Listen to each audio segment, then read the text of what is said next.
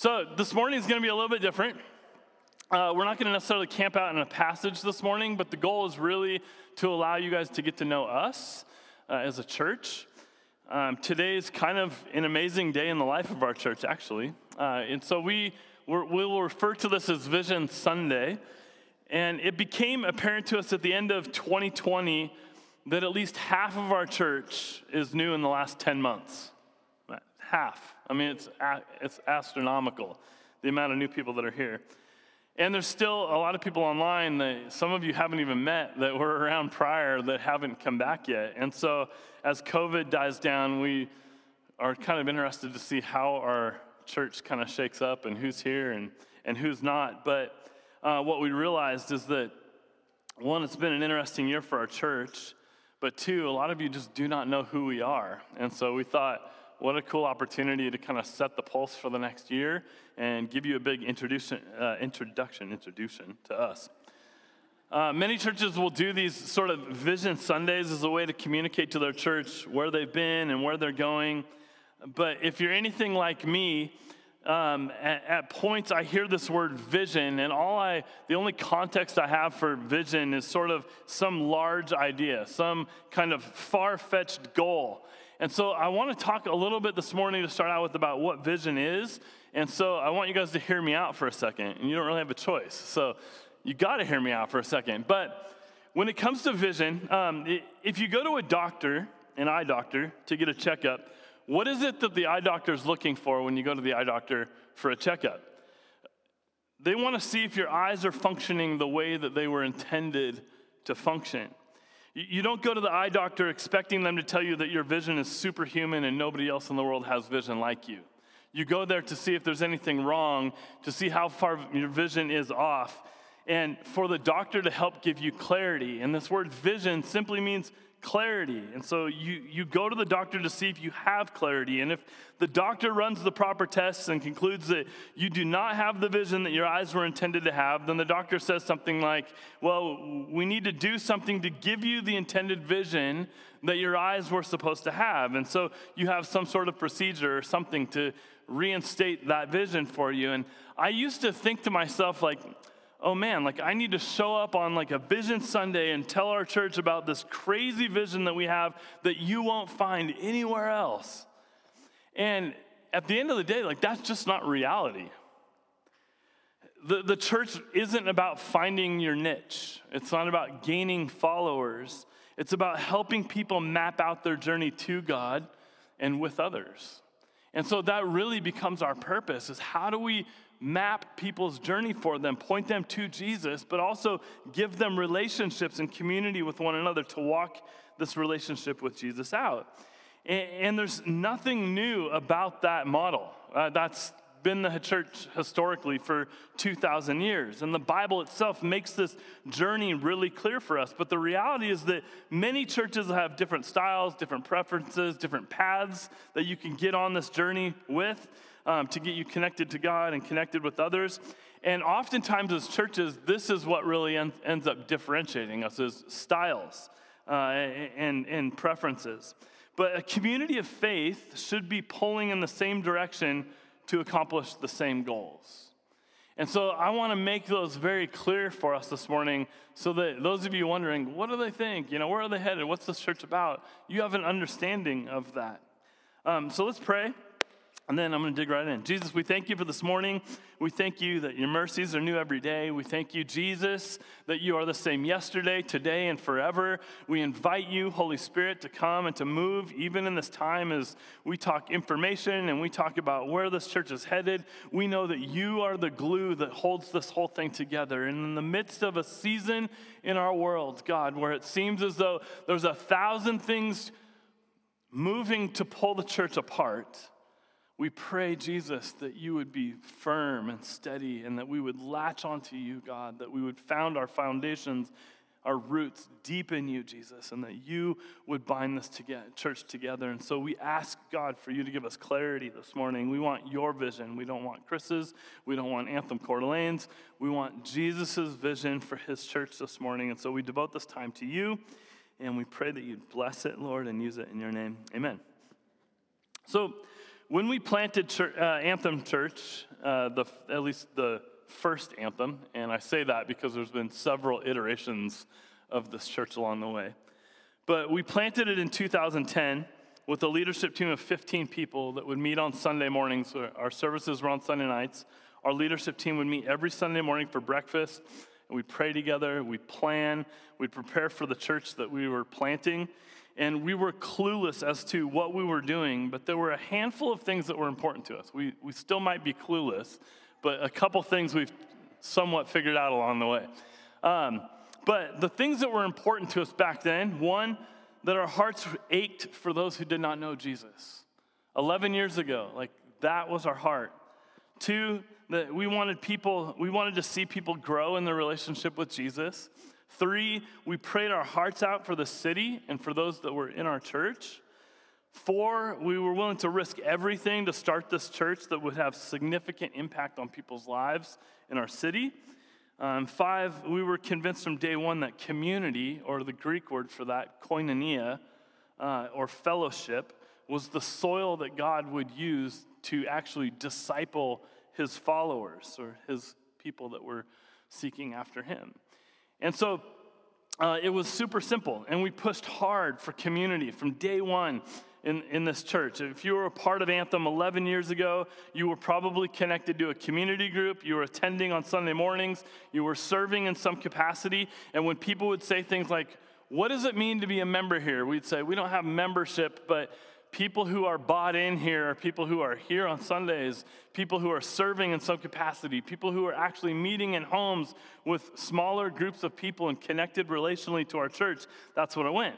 That's how it went. And so now jump ahead from that point to a church merger in 2012, starting a second campus for our church that was in Hayden in downtown Coeur d'Alene. And that was kind of part of version 2.0 of Anthem and then turning these two campuses into two particularized churches in 2019, where our Hayden Church became its own, Coeur d'Alene became its own. We have our own elders and leadership and budgets, and we're still sisters and sort of connected at the hip, but we function autonomously. Uh, and now we find ourselves sort of in version three of that, or we did in 2019. And now I feel like we're on version four, and I'm going to call this season post COVID anthem. Uh, because it feel, the landscape's changed. Uh, whether you like it or not, like it's a different church. Half the people here are new here within the last 10 months. And the reality is that with this rapid influx of new people and the amount of pivoting that we've had to do in the last year just through all the COVID stuff, we've sort of become a new church. And COVID has sort of made me feel like we're starting over again. I mean, it feels like the church planting instinct all over again. And that's been both really awesome and on the same token, really hard. But I want to make sure that as church leadership, we do a really good job of constantly assessing where our church is at and what our church needs not just continuing on as business as usual and doing the same things that we always used to do, but identifying what does our church need? Where are the holes? How do we fill those gaps? And who has God brought to the table that wants to play a role in filling those gaps? And so this past year has probably made us assess why we do what we do and the way we do it more than any other year in the prior 11 years, which again has been very hard and extremely good. But last February, we had this family meeting, and we sort of rolled out this new mission statement, these three discipleship environments that we wanted to focus some time and attention on, that we were going to expand on. And then come March, COVID hit. And so we were forced to sort of rethink everything amidst COVID. But then coming out of 2020, I think it was apparent that our heart and our call hasn't changed, but there are definitely aspects of what we do and why we do it that I hope have matured along the way. I haven't matured, but the church has, right? And I personally have always been fearful of adding a ton of programs and things to our church menu of sorts. Like, I've always had this vision of us keeping things super simple. And for the most part, we've been able to do that. But going into 2020, as we were rewriting our mission statement and our vision, I think we had seen some major holes in the way that we were doing things. And it felt like the Lord was asking us to really press in and begin to identify those weak areas. And so we talked about some of those holes last February at our family meeting. But mainly, Um, we, had, we had hoped that discipleship would happen prior to this. Our, it was always our hope that discipleship would happen in the context of community groups. That, man, if you want to be discipled and learn the ways of Jesus, get connected to a community group. If you want to study the Bible, learn to study the Bible, get connected to a community group. And I think years later, what we're realizing is that com- our community groups, as they functioned, are a part of discipleship, but it's not a holistic picture of discipleship. And I think that there were some aspects of that that we were missing. And so this morning, um, some of this could be a reminder for some of you. Uh, it may be an introduction uh, for some of you from scratch that know nothing about us. But as we look to vision as clarity, the purpose of this morning is to help the gathered people here this morning understand what's important to Anthem Coeur d'Alene and where we see God taking us in this next year. Um, eh, if, if you read in Amos chapter 3, uh, verse 3, it says this it says, How can two people walk together unless they're in agreement? And so, how can we function as a community of faith together unless we're in agreement with what it means to be part of the connected community of faith that we're part of? If you're going to walk together, then what is it that binds us together on this journey? What are those shared values? And in years past, I've come before the church with like a word for the year or something like some download the Lord gave me. This is our word. And coming out of 2020, I was really struggling. Like I just did not know where the Lord was, was leading me as far as that word went. And in December, um, I'd kind of been waiting for the Lord to give me that. Didn't receive, I had felt, I, I didn't feel as though I had received anything. And one day I was reading in Luke chapter 12 this interesting passage that just caught my attention. And Jesus is at this point in this passage where he's been instructing his disciples as to what it means to follow after Jesus, to not be anxious, to fear not, and to leave everything behind, to devote their lives to following Jesus. And then Jesus inserts this section titled Be, Being Ready, is what it's titled in most of your manuscripts that you read. But in verse 35 there, Luke 12, verse 35, it says this. Follow along with me. It says, Stay dressed for action and keep your lamps burning. And be like men who are waiting for their master to come home from the wedding feast so that they may open the door to him at once when he comes and knocks. Blessed are those servants whom the master finds awake when he comes. Truly, I say to you, he will dress himself for service, have them recline at a table, and he will come and he will serve them. And if he comes in the second watch or in the third and finds them awake, blessed are those servants. But know this that if the master of the house had known at what hour the thief was coming, he would not have left his house to be broken into. You also must be ready, for the Son of Man is coming at an hour you do not expect. Peter said, Lord, are you telling this parable for us or for all? And the Lord said, Who then is the faithful and wise manager whom his master will set over his household to give them their portion of food at the proper time? And then verse 30, 43 says, wraps up with this Blessed is the servant whom his master will find so doing when he comes. And as I read this, it pricked my heart, honestly, because this is what I realized that the church Jesus has called us to build with him is actually a church that will be ready and prepared on the day that Jesus returns. And the church that's prepared is a church that's faithful Meaning, a, a, church that, regardless of what they're experiencing on this earth, the church remains. They, they keep their lamps burning. They're waiting for their master. They're awake. They're ready. Ultimately, they are faithful. And so, this word faithfulness has been ringing in my ears for a month.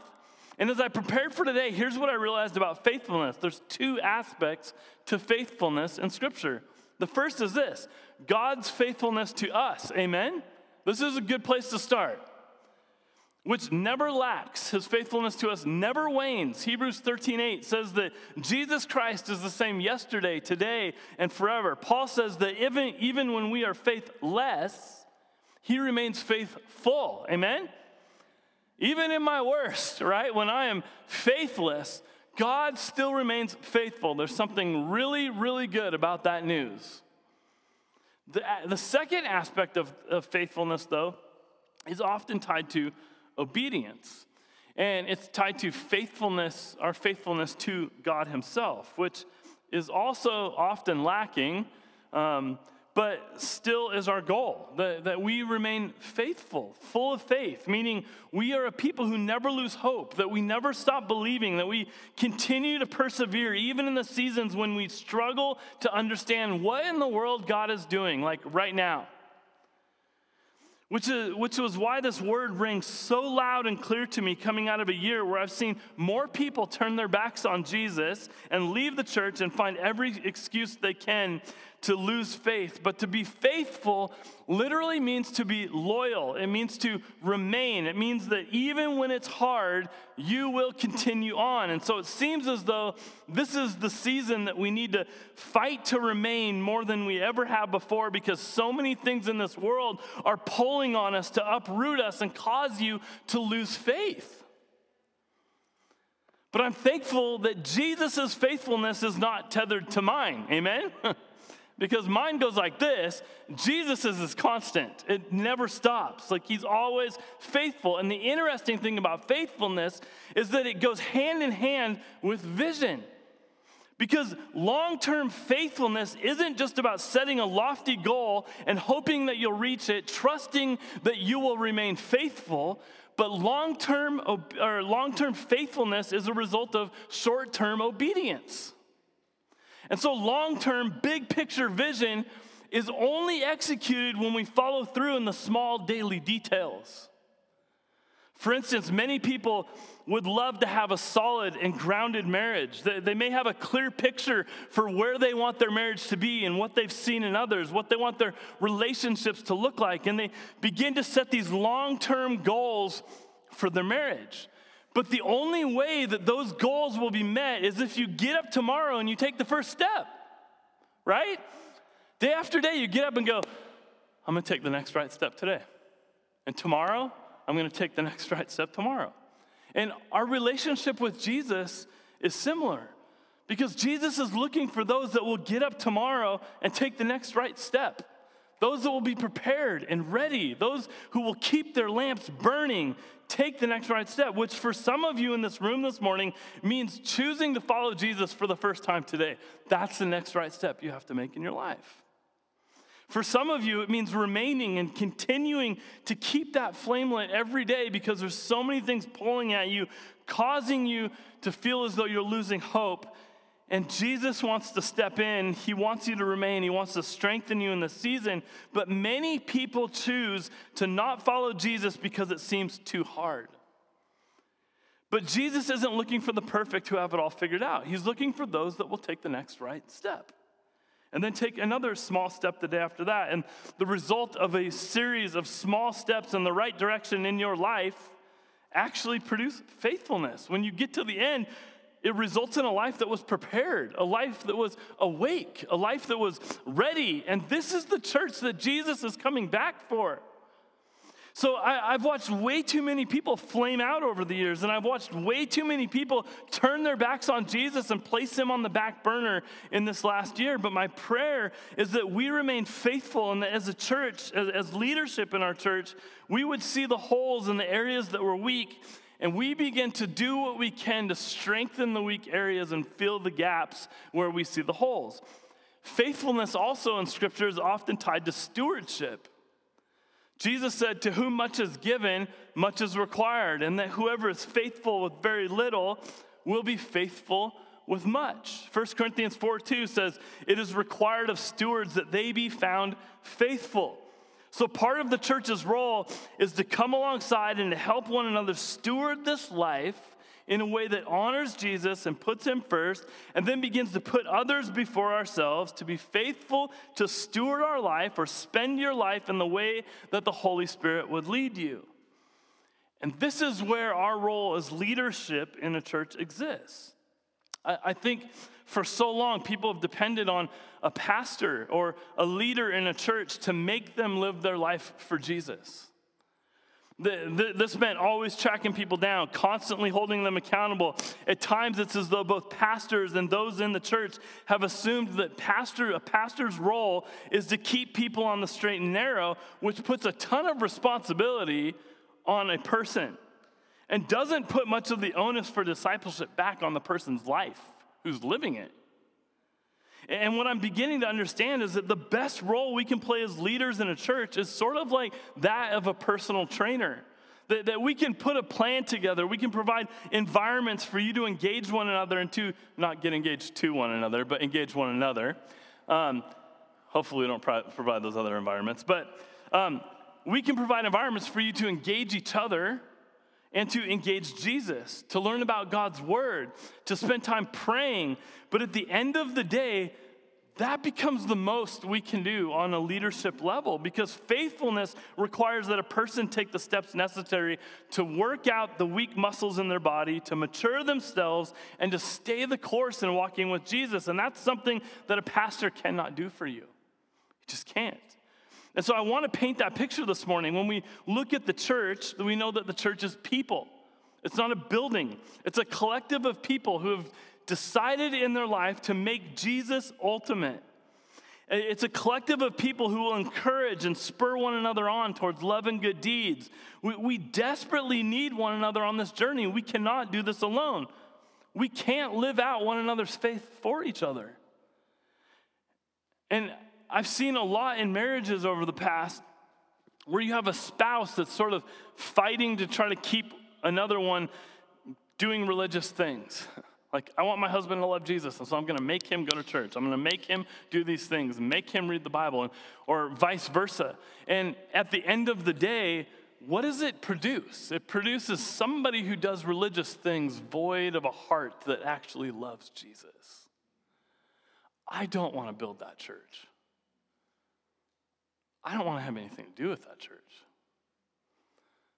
Because the church that Jesus is coming back for, the bridegroom is coming back for, is a church whose flame is lit, a church that is awake, a church that is ready, which to me signifies a heart issue, not a bunch of actions in your life that you're doing right, doing all the religious things, but being void of a heart after Jesus.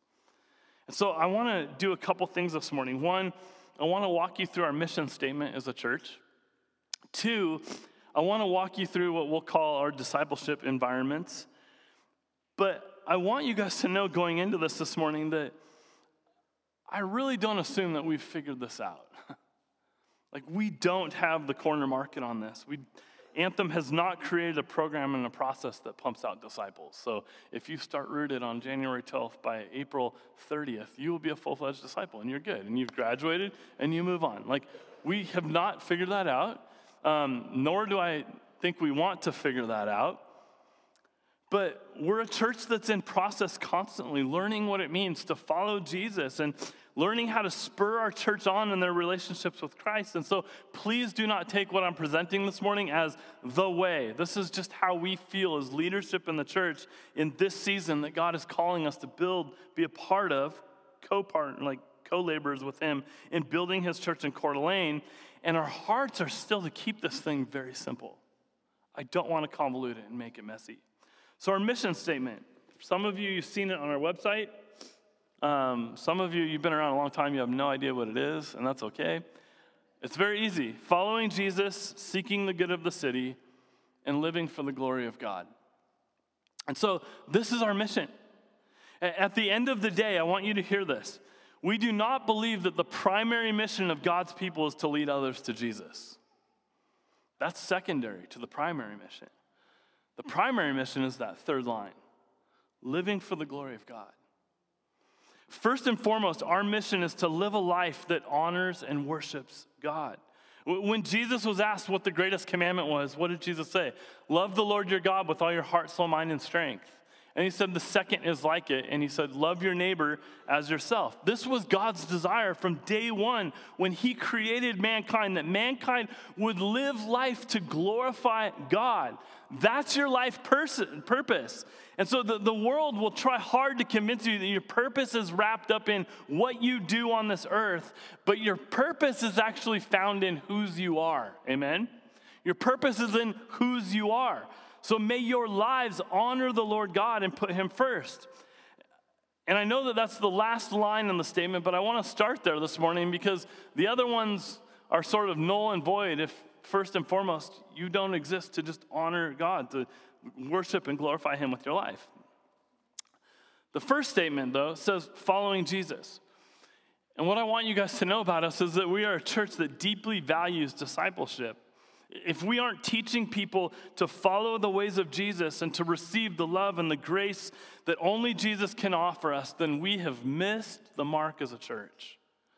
So, following Jesus is the nuts and bolts of reading, knowing his teachings, doing what he says. Following Jesus starts with us recognizing why it's Jesus we follow, because we believe that we're saved by grace through faith in Christ and Christ alone. So, we believe Jesus was more than a good teacher. We believe that Jesus was more than a good instructor, that he actually was God in the flesh, that his life not only provided salvation through his death and resurrection, but that his life actually gave us a blueprint to follow follow. And so we follow him not because he taught well, but because he was God in the flesh.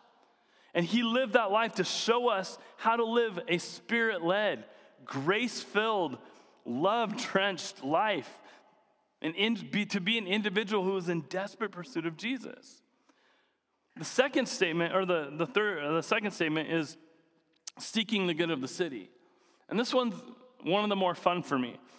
In Jeremiah chapter 29, if you've read through the book of Jeremiah, there's this prophetic word that the Lord gives Jeremiah to share with God's people who are still kind of the remnant that were still left after Babylon ransacks the people and takes them into exile. And just so you understand this context, it's written by this prophet from the Lord to God's people that have just been through hell as their city, their, their temple have been destroyed. They've been taken to Babylon, this foreign land. And they find themselves trying to get by in a land that they don't know around people who hated them. So they're, they're aliens, they're exiles in this foreign land.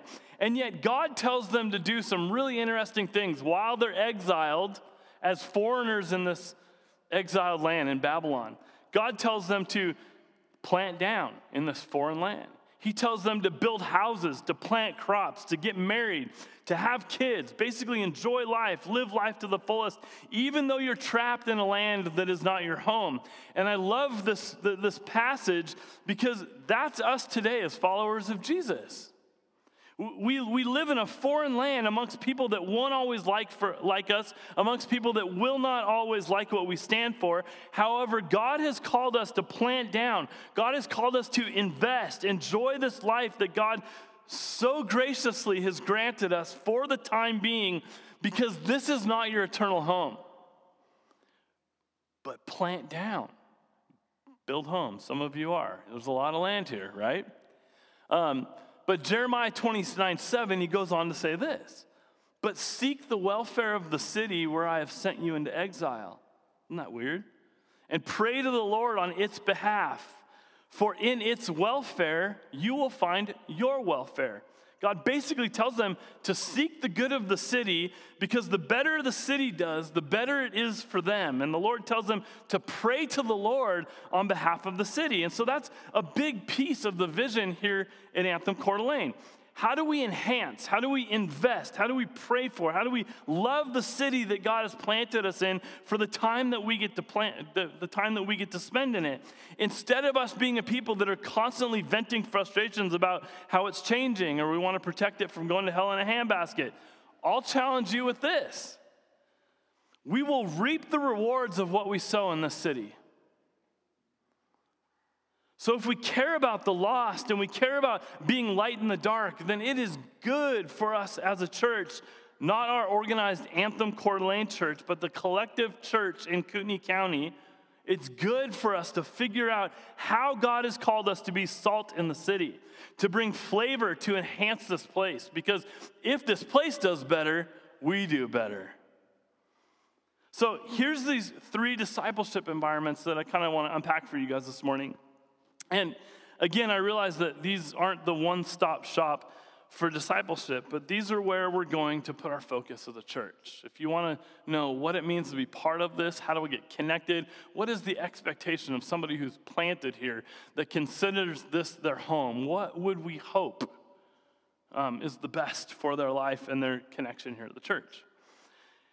And as cheesy as this sounds, I want you to think of these three words as if you're making a snowball. So the three words are gather, form, and engage.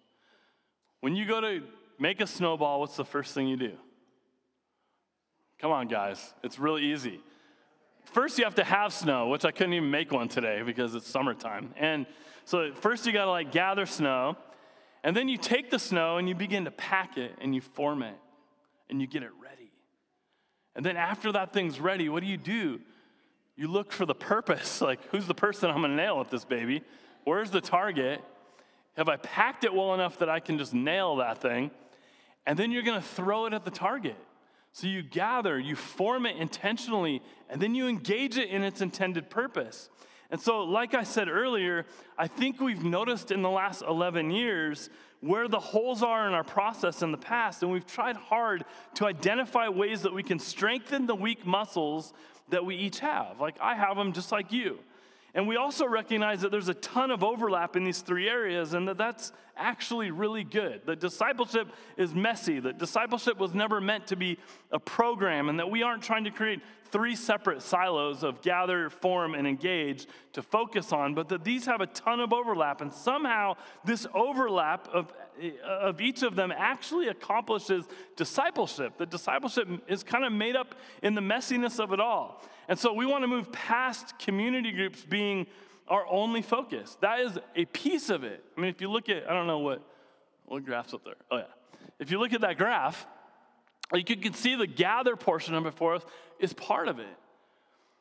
But if all you do is gather, you miss out on the engagement portion, which is like, what's God gonna use with what He's put in you? How are you gonna enhance and be a blessing to the world? How are we gonna reach the lost? And then you miss out on the formative side, which is like, do you know how to read your Bible?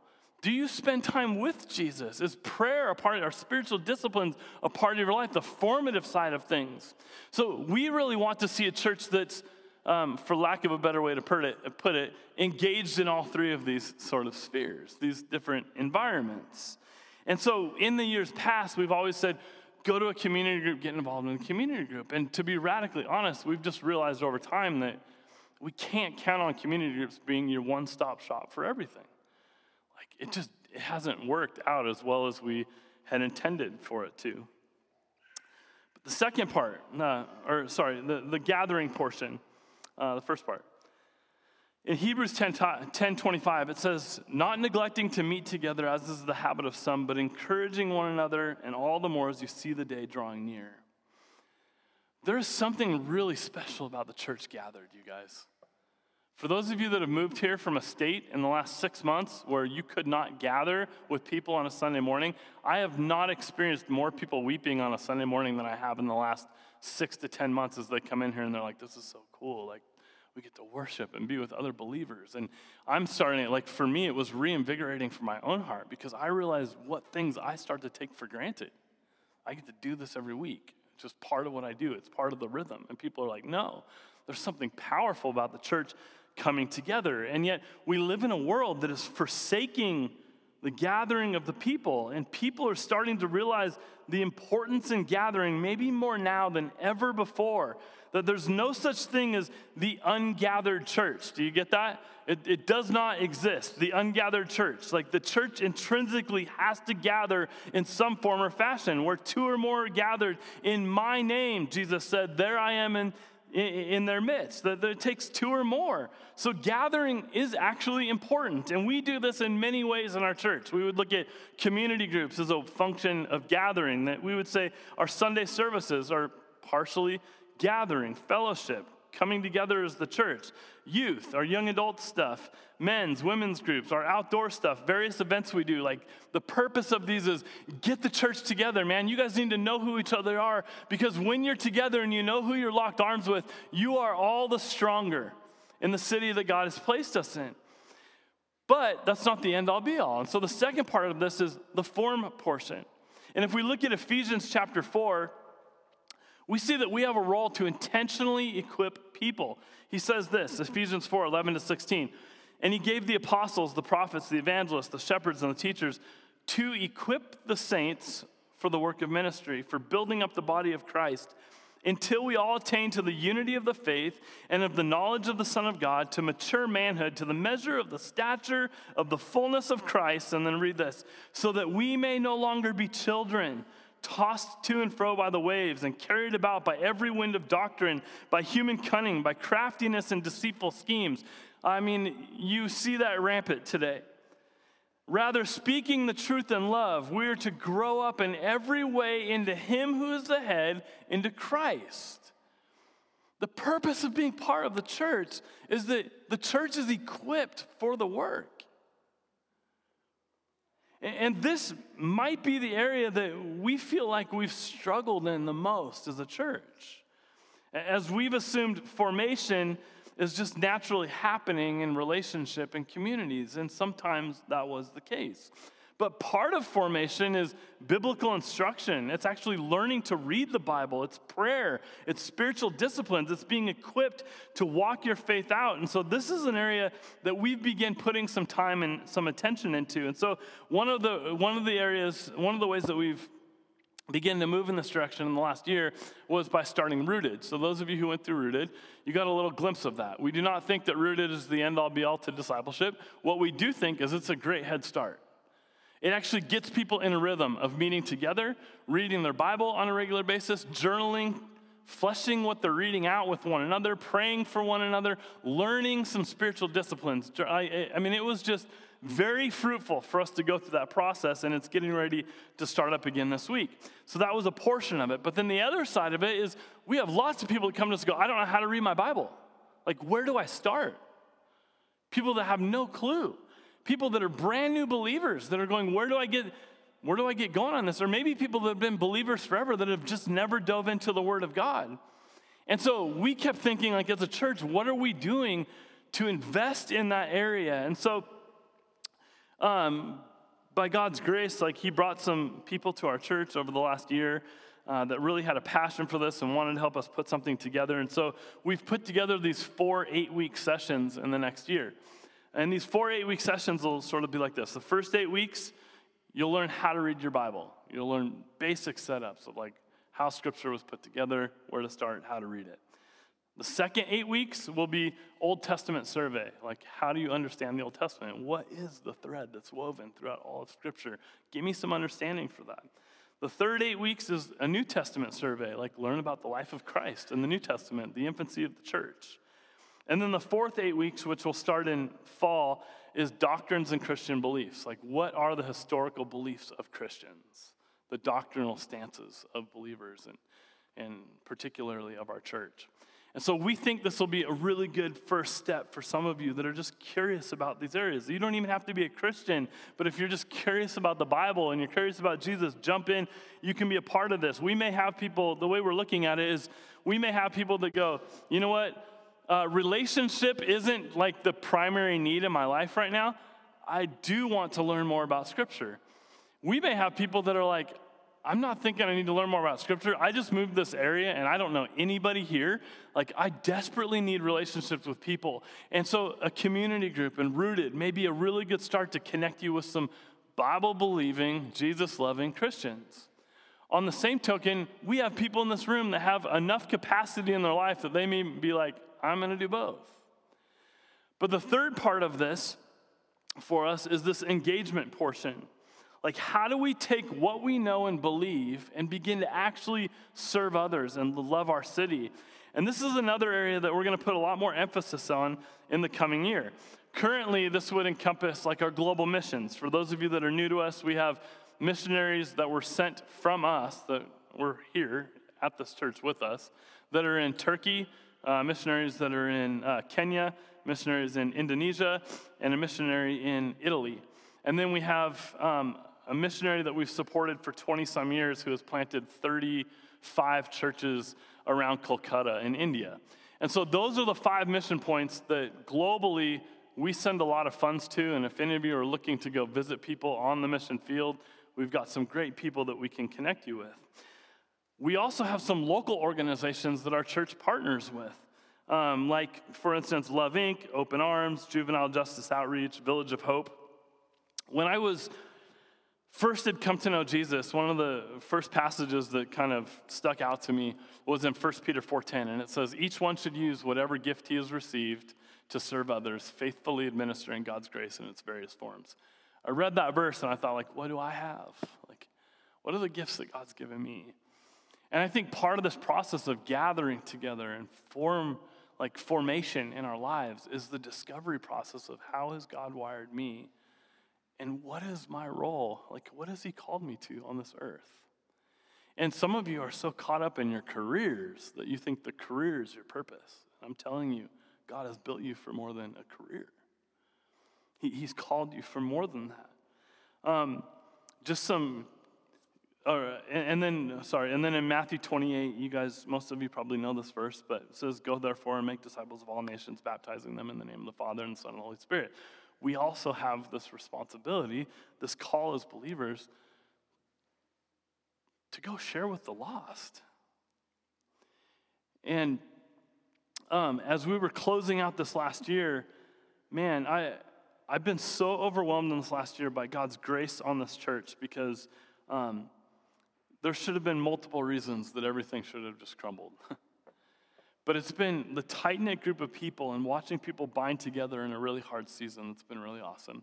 It's been people on their knees praying and really seeking Jesus through the season that has really provided an awesome foundation for our church.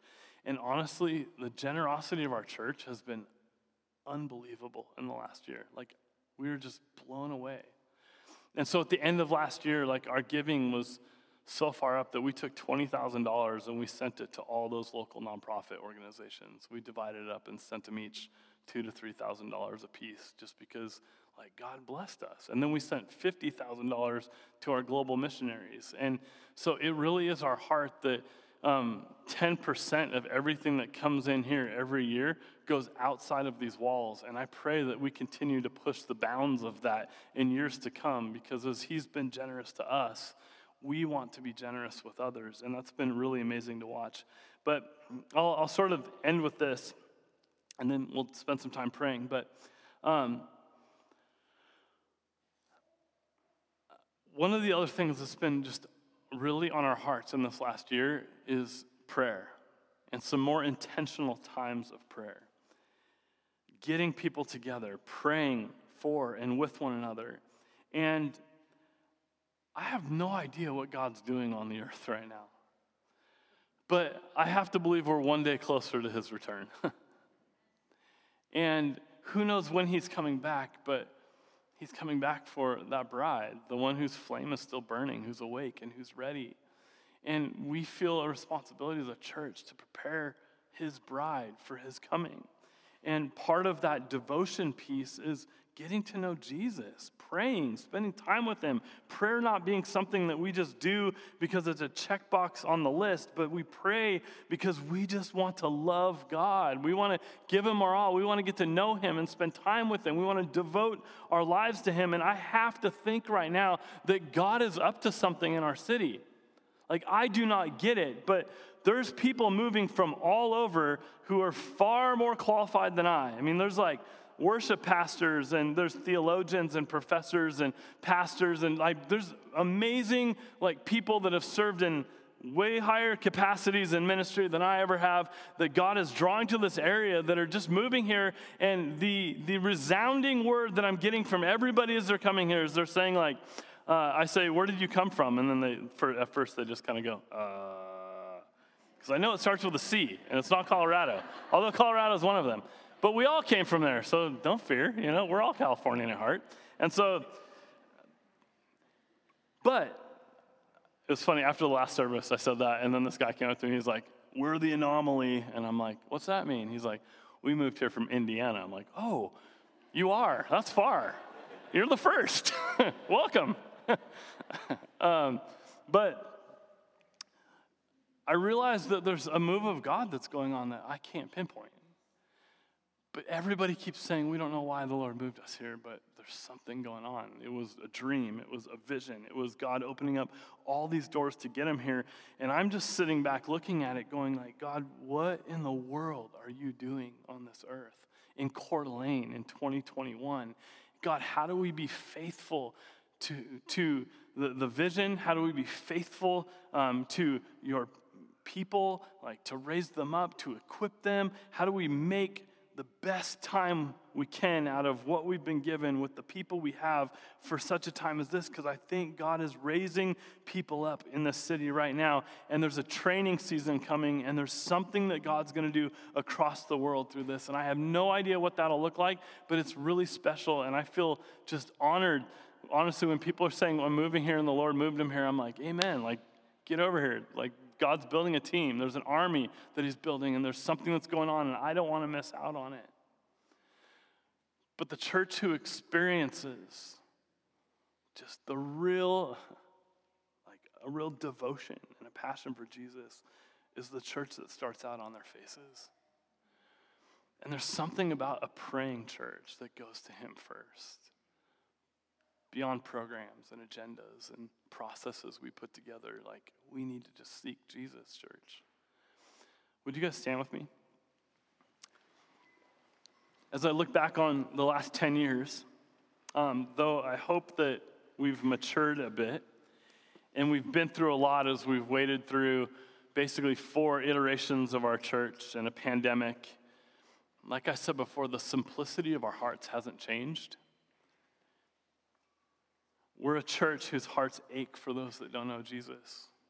We're a church that wants to see people grow in their relationship with Jesus. We're a church that values prayer. We're a church that wants to invest in and love our city. We're a church that I hope is willing to risk it all to fan the flame of this movement of love drenched, grace filled, spirit empowered people in Coeur d'Alene.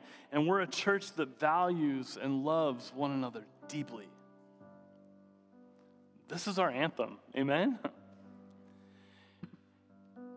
Prior to COVID, I used to end services a lot and say, grab the hand of the person next to you or get in a headlock or a hug and let's pray for one another. Some of you aren't comfortable with that. That's totally fine. Um, if you want to, you can grab hands. If you want to, just grab hands with your family unit or you can sit solo. It doesn't matter. But we're going to end this time in a time of prayer. And it is 1207 now. I'm going to give you three minutes as the Lord leads if you feel like He's put something on your heart to pray. Stage is yours. Just blurt, blurt it out, yell it out, pray. But we're going to start this year off as a church that first and foremost is devoted to Jesus and isn't afraid to seek Him and to pray our hearts out for Him. And so this morning, let's do it right. and after a few minutes are up, I'll close us out and then we'll sing some songs to the Lord and make much of his name. So let's pray. If you feel led, go for it.